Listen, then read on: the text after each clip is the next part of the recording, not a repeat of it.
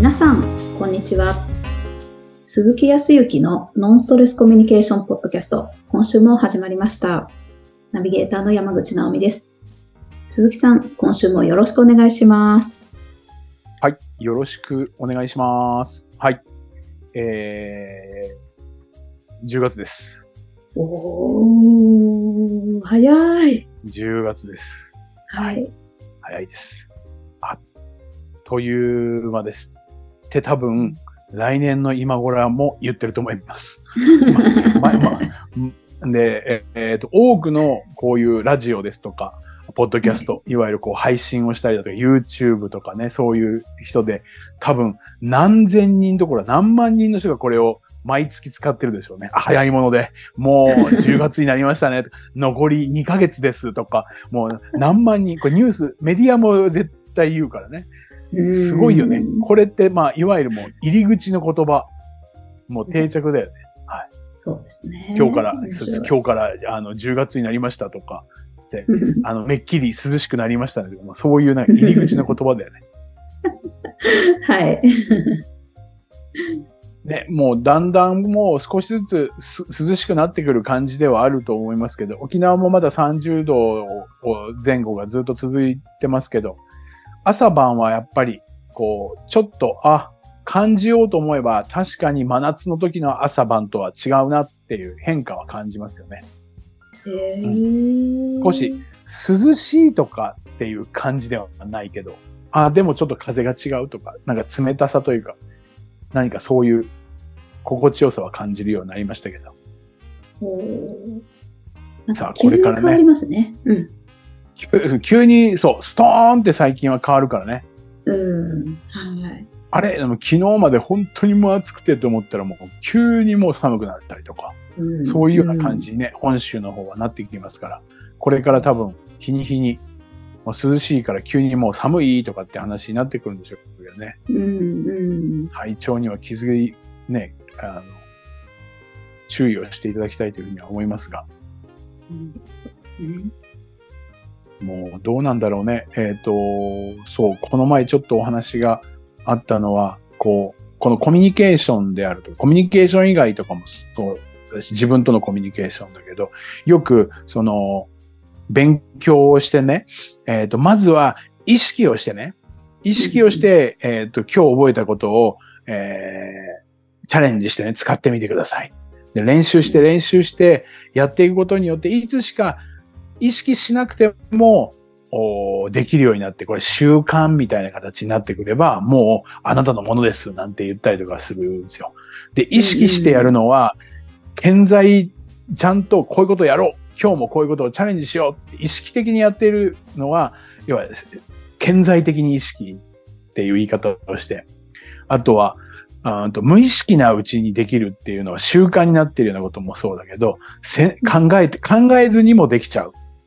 意識しなくてもできるっていうのが、いわゆる無意識っていう潜在的な意識とかって、よく僕らの世界では、僕らの世界で偉そうだね、えーとよくこう聞く言葉最近こう、やっぱり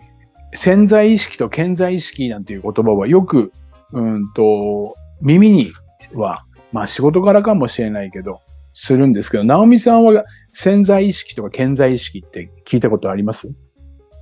うーん、なんか日常的に交わしてる言葉ではないですけど、聞くことは聞きますね。時々耳に、うん、はい。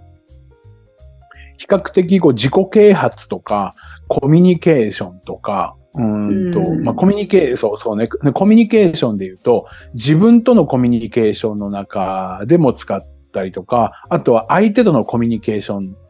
対人関係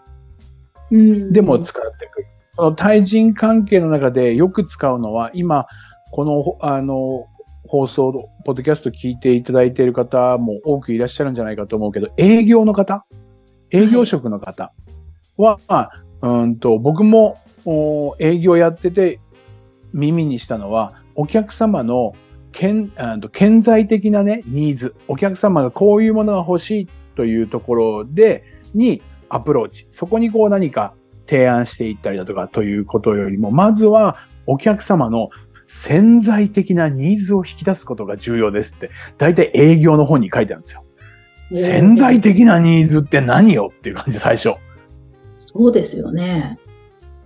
うん、でちょっとこう説明を、講師の人とか営業に長けたこうトップセールスの人が、潜在的なニーズっていうのはお客様の心の中とか本当に思本当にこう考え、無意識なうちにも持っている、そういうような本質的な欲求、これをちゃんと皆さん営業マンの人が引き出してあげる。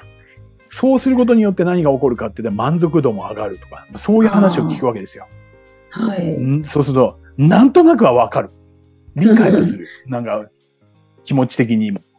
だけど実際どういうふうにしたら潜在的なニーズがとか潜在的なものが出てきて、それが顕在化するって、その流れって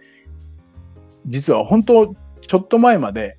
僕もよく使ってはいたりした、したし、えーと、分かっているようだけど具体的なものが全くなかったんですよ。うん、なんか、うん、本当の潜在的な感覚はジャッジしきれなさそうで分かんないですもん。私は分かんないですね。うん、で本当の心底、すごい潜在、潜在的な潜在みたいな、一番奥底の深いところのものまでが、うん、が出てくるかどうかっていうのは、それはもう本当に見えて、見えるものではないから、はい、ね、一番奥底のものが取り出せましたって、どこにも書いてないからさ、わかんない、見えるものじゃないから。でも、ある程度は、これが潜在的な、潜在的な意識、潜在的に持っているもので、顕在的に持っているものとは、ギャップがあるんだっていうことは、うんと、まあ、理解できるのは、実にシンプルだったりとかする。だから、その感覚的なものは、はい、ご説明、あの説明することはできたりとかはする。あ、そうなんですか。簡単に。うん、あと、まあ、よく、うん、そう、あの、直美さんの顕在的な意識は、えっと、ど、どうですか。直美さんの潜在的な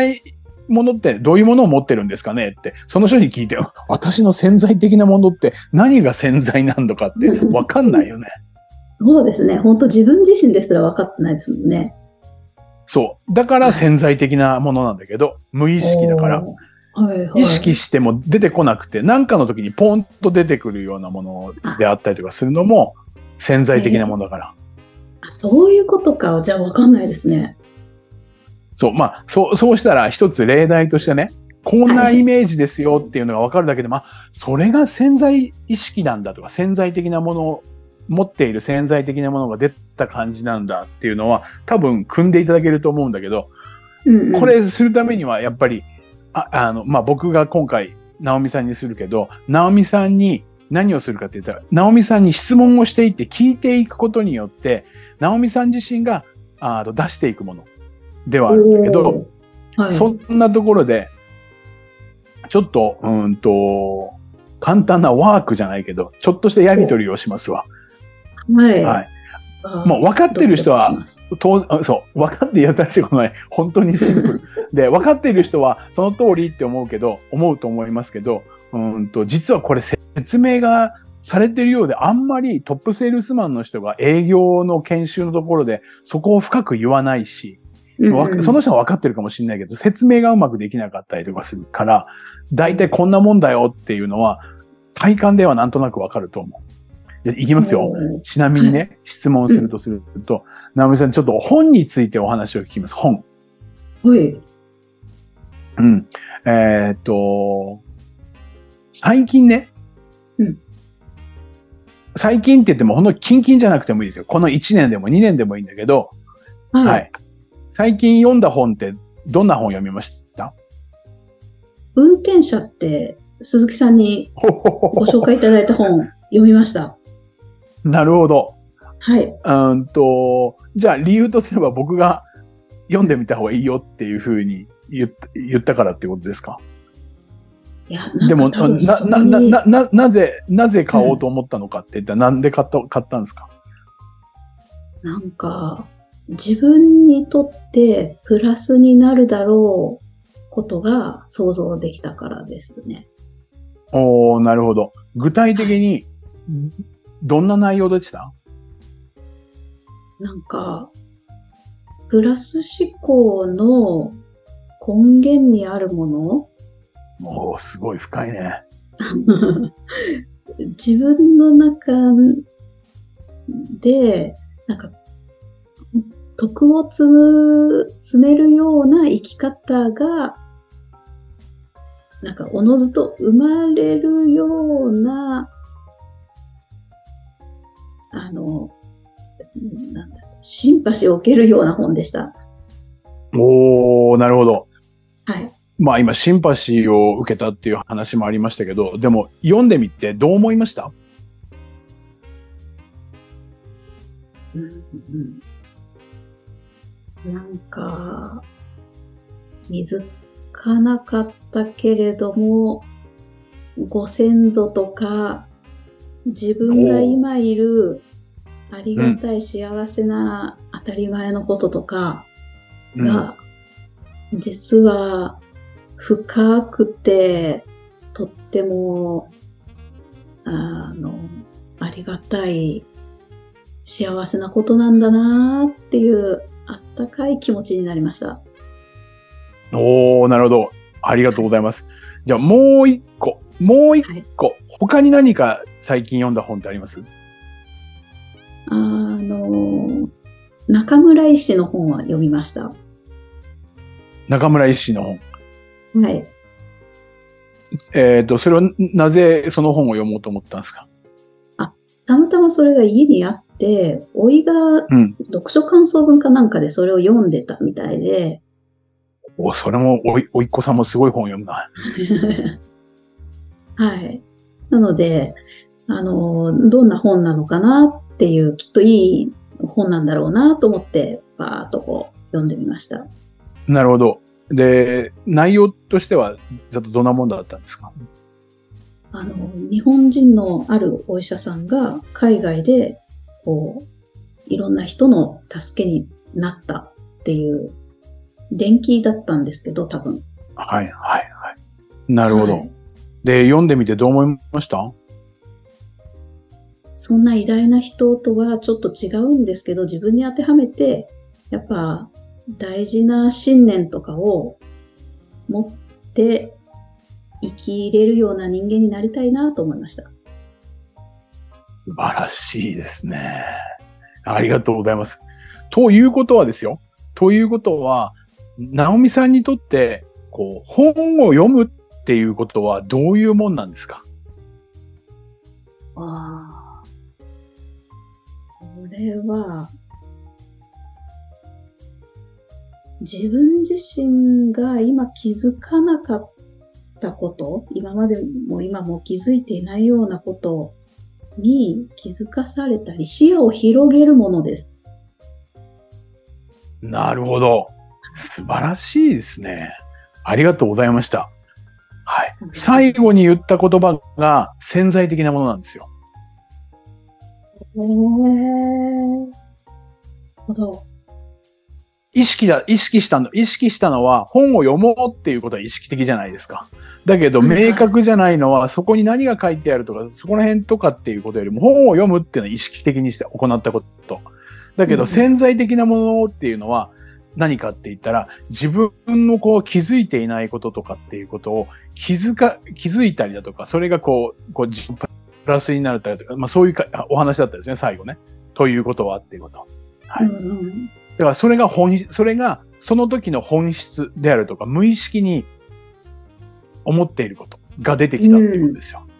うん、だけど本を読むときに、仮にこれから直美さんが本屋さんに行くにしても、今まで本屋さんに行くにしても、要は自分が知らないこと、気づきのないような本がどこにあるかなって本屋さんに行きます？そんな目線では見ないですね。なんか面白い本ないかなくらいで行きますもんね。そうでしょ？本、面白い本を読もうというふうに思っているのは顕在的なもの。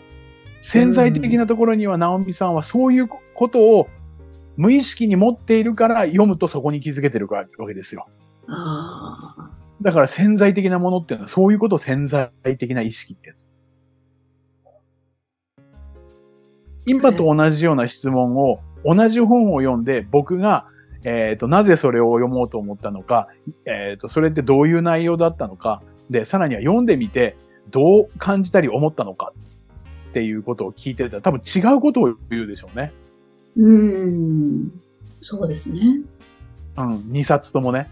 うん。そうなると潜在的なものは、もしかするとぴったり同じの可能性もあるけど、違う答えが出てきますよね。わー、なるほど。はい。だから、同じ本を読んでも潜在的なものが、意識が違うから、感じてくることとか感想が変わってくる。でしょ、うん、そこを今探って、探ってっていうわけじゃないけど、このだから、なぜその本を読もうと思ったのか、具体的にどんなことが書いてあったのか、書いてあったものを読んでどう思ったのかって、このみっつの質問をするだけで、潜在的なものが出てくるんですよ。で、ということはって言ってまとめて、にさつとかさんさつ、同じものを横並べで聞いて、最後にまとめて、本を読むとか、まあ、なんか面白い本を読むっていうのは、直美さんにとってどうだ、鈴木にとってどうだって言って、同じことが返ってくるかって違うでしょ？だから潜在的に持っているものってそれぞれ違って、それが自分でも気づいていないものが今出てきたわけじゃないですか。言葉として。はい、うんうんうん、これがせん、これが潜在意識ってやつです。ほど。そうですね。なんか自分の中から絞り出して、出した答えがそうでした。確かに。はい。うん、なので、えっと、顕在的な意識とかっていうのはすぐに答えが出てきます。ピュッて。はいはい。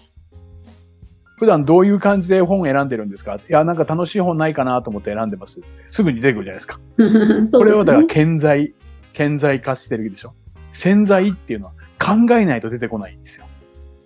うわー、おー。そう、本当だ。全然違いますね。しかも簡単な違いですね。そうそう。簡単な違い。だから潜在的なものを、自分の潜在的なものに気づくっていうのは、なぜ私は今ここに来たんだろう。うん、で、具体的にこういうことがあって、こういうことがあって、こうだから来た。で、来てみてどう思ったのか。うんうん、他に、他には何か思ったことはないかとか、そういうことやって。ということは自分は、たあ気分転換に旅行に行こうと思ったけど、思ってきたんだけど、旅行っていうのは私にとってこういうものなんだなんて気づくの。これが潜在的な意識に、潜在的なものに自分が気づくような簡単な流れね。ああ、なるほど。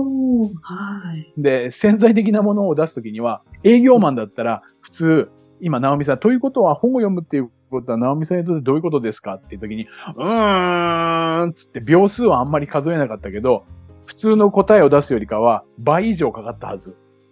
そうですよね。いわゆる間が、そう、間があったでしょ？間があると、営業マンとか、コミュニケーションを取ってる人って、沈黙と間違っちゃうから、なんか、ちょっと気まずくなって、こういうことだよね、とか、あ、ごめんね、別にちょっと深く考えさせちゃって、とか、お客さんだったら、お客さんで、えー、ちょっと間が空くと、気持ち悪いから、あの、こういうことですよね、とか、こっちから答えを言っちゃうとか、自分の思いを言っちゃう。いそう。そうすると、せっかく潜在、潜在的なものを出そうとしてるのに、こっちから蓋しちゃうんですよ。あだからトップセールスマンの人とか、やっぱり営業とかに長けている人って、えっと、ということは、まあ、今回、えー、保険を検討しようというふうに思ってらっしゃるということは、直美さんにとってこう保険ってどういうもんなんですかとか、今回、うんと、そう、とクラシックでも、その、いろんなこう楽器がありながらもここを選んだ、このチェロっていうものを選んだっていうものは、直美さんってどういうことですかって言って、うーんって考え始めたら、はい、入りましたって思うわけですよ。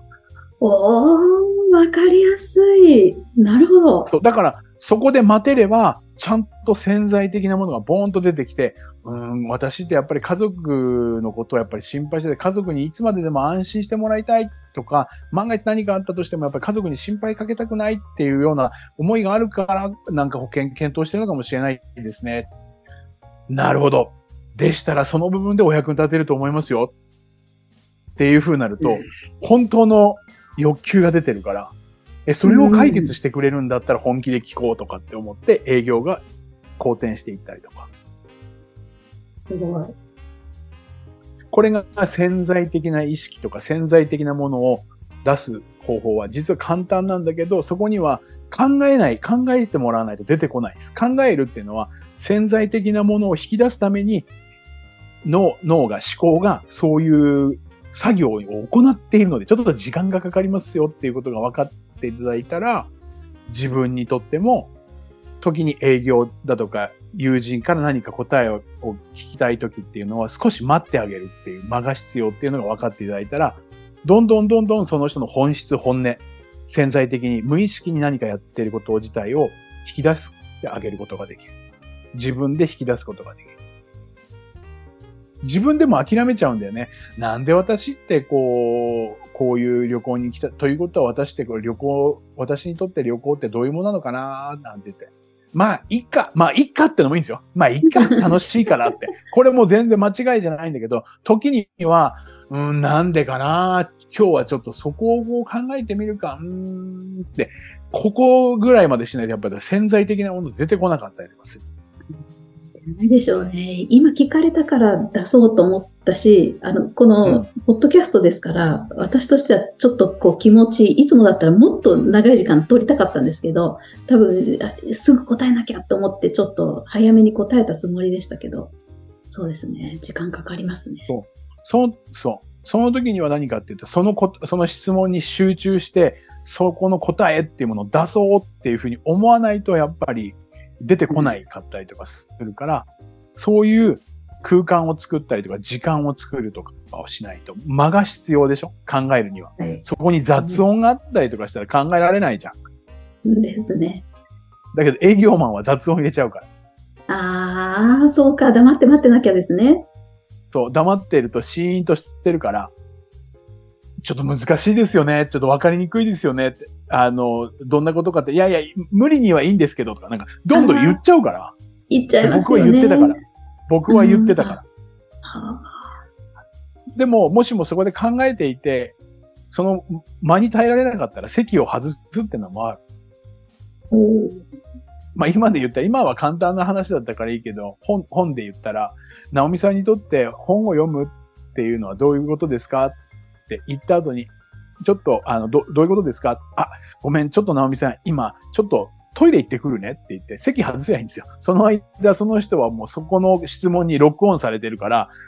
今質問されてるけど、何なのかなって僕が帰ってくるまで、さんぷんでもごふんでもか考えるから。ああ、そうですね。うんうん。そこから存在を消してあげて、空間を作る、空を作るというか、間を作ってあげると、考えやすくなるから環境を作ってあげるときには席外すっていうのも一つの手。ああ、そうなってもらうんですね。そう。営業の時はよくやりました。ああ、そうですか。はい。あの、ということは、今回保険を検討しようというふうに思ってらっしゃる方、もう最後にお聞きします。どういう思いですか？ということはどういうことですか？って言った後に、すいません、ちょっと一件電話かけてきますんで。すいませんって言って、電話はかけてなくて、外で、えっと、よし、ごふん待とうとかって待って、それで戻って行って、はい、失礼しました。はい、ちょっと続き戻りますけど、ど、どう思われます？って言ったら、いや、これこれこうだから、はい、あの、しっかりと考えていきたいと思いますとか、あの、契約させていただきますとかって、そういう話になってくる。まとまるんだよ。考えがまとまるからね。みたいな。まあ、ちょっと営業寄りに最後の話になっちゃいましたけど、顕在的なものと潜在的なものの違いっていうのは簡単に言ったら楽しく本を、はい、楽しい本っていうのは意識的に思っている顕在的なもの。うん、だけど、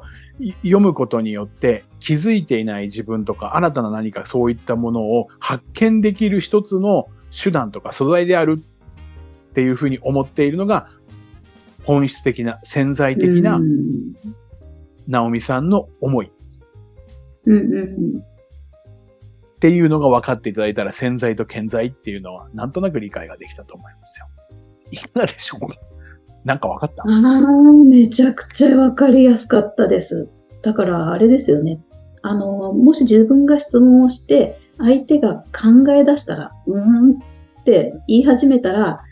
よしやったって思っていいんですよね。そうそう。考えたらもうスイッチが入って本当に自分の潜在的っていうぐらいが、お、うんと、そうだね、長い、えっと、お、鍋とか、えーと、うん、入れ物があって縦長の長いものがあって、はい、そこの蓋を開けて手を伸ばして奥の方から、えーと、必要なもの答えを出そうってし始めたから探っているっていうのを考えてる。はい、考え始めていただきましたっていうから、こっちは嬉しくなってくる。ああ、ちゃんとスイッチが入ったなと思って、うん、その人の本音が聞けるから、それに対して何か役に立つことを提案ができればお客様の満足が増えるし、うん、でお客様も私ってそういうふうに思っていたから、今普段本を読んでいて、言われたら確かに今までの中で読んだ本って結構そういう本が多かったなぁなんて後から気づいてくる。はい、うんうんうん。そうそう。ああ、なんかすごい納得感を得てます。あのやっぱ面白い本ないかなレベルじゃなくて、あの潜在的にはやっぱり自分の指針になりそうな、なんか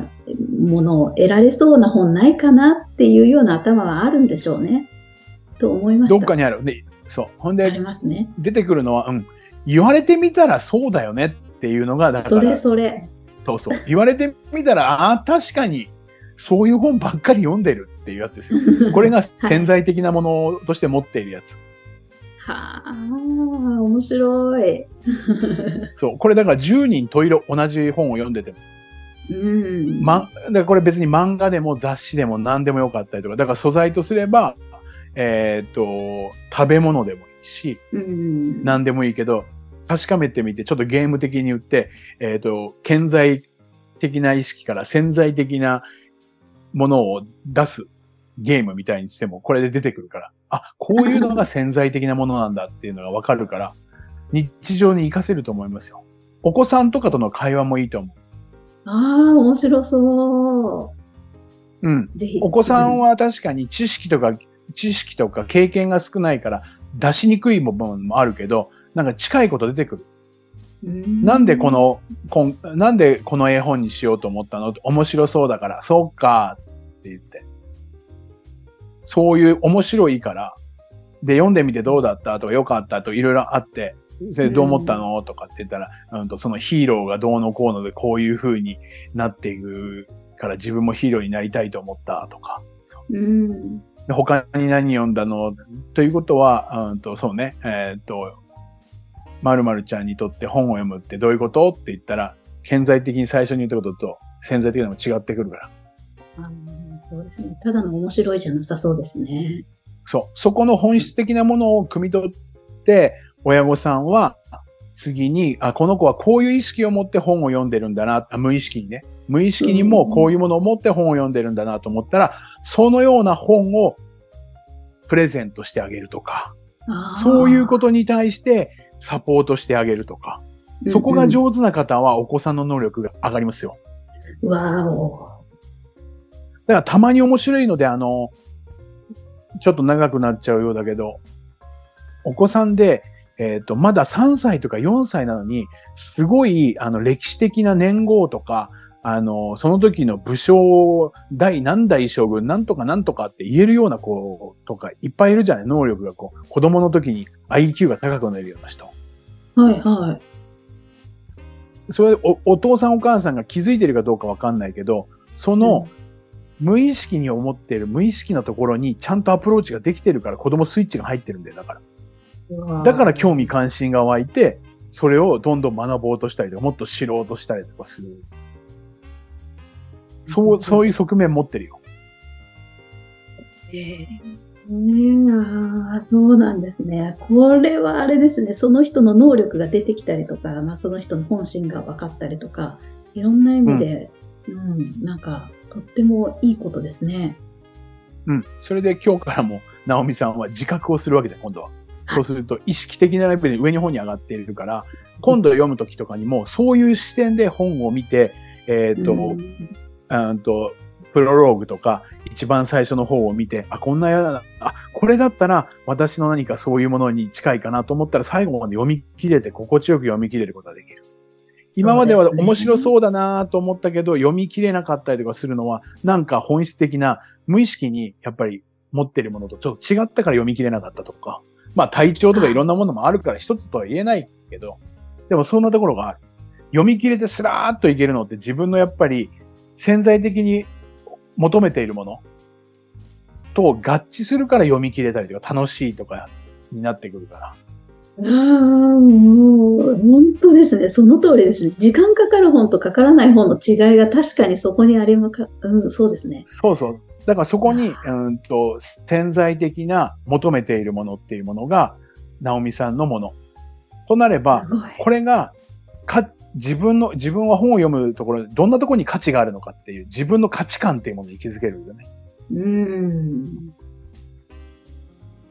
こんなところも面白いですわ。というお話でございました。いやー、素晴らしい。ぜひ試してみてください。リスナーの皆さん。そうですね。すごい面白いですね。はい。はい。はい。ありがとうございます。ありがとうございます。それでは最後にお知らせです。ノンストレスコミュニケーションポッドキャストでは皆様からのご質問をお待ちしております。コミュニケーションでのお悩み相談や、こんな時どうするのなんていうご質問を鈴木さんにお答えいただきますので、皆様どしどしご質問ください。ポッドキャストの詳細をご覧いただきますと質問フォームが出てきますので、そちらからご質問をいただければと思います。それでは今週はここまでとなります。また来週お会いしましょう。鈴木さん、ありがとうございました。ありがとうございました。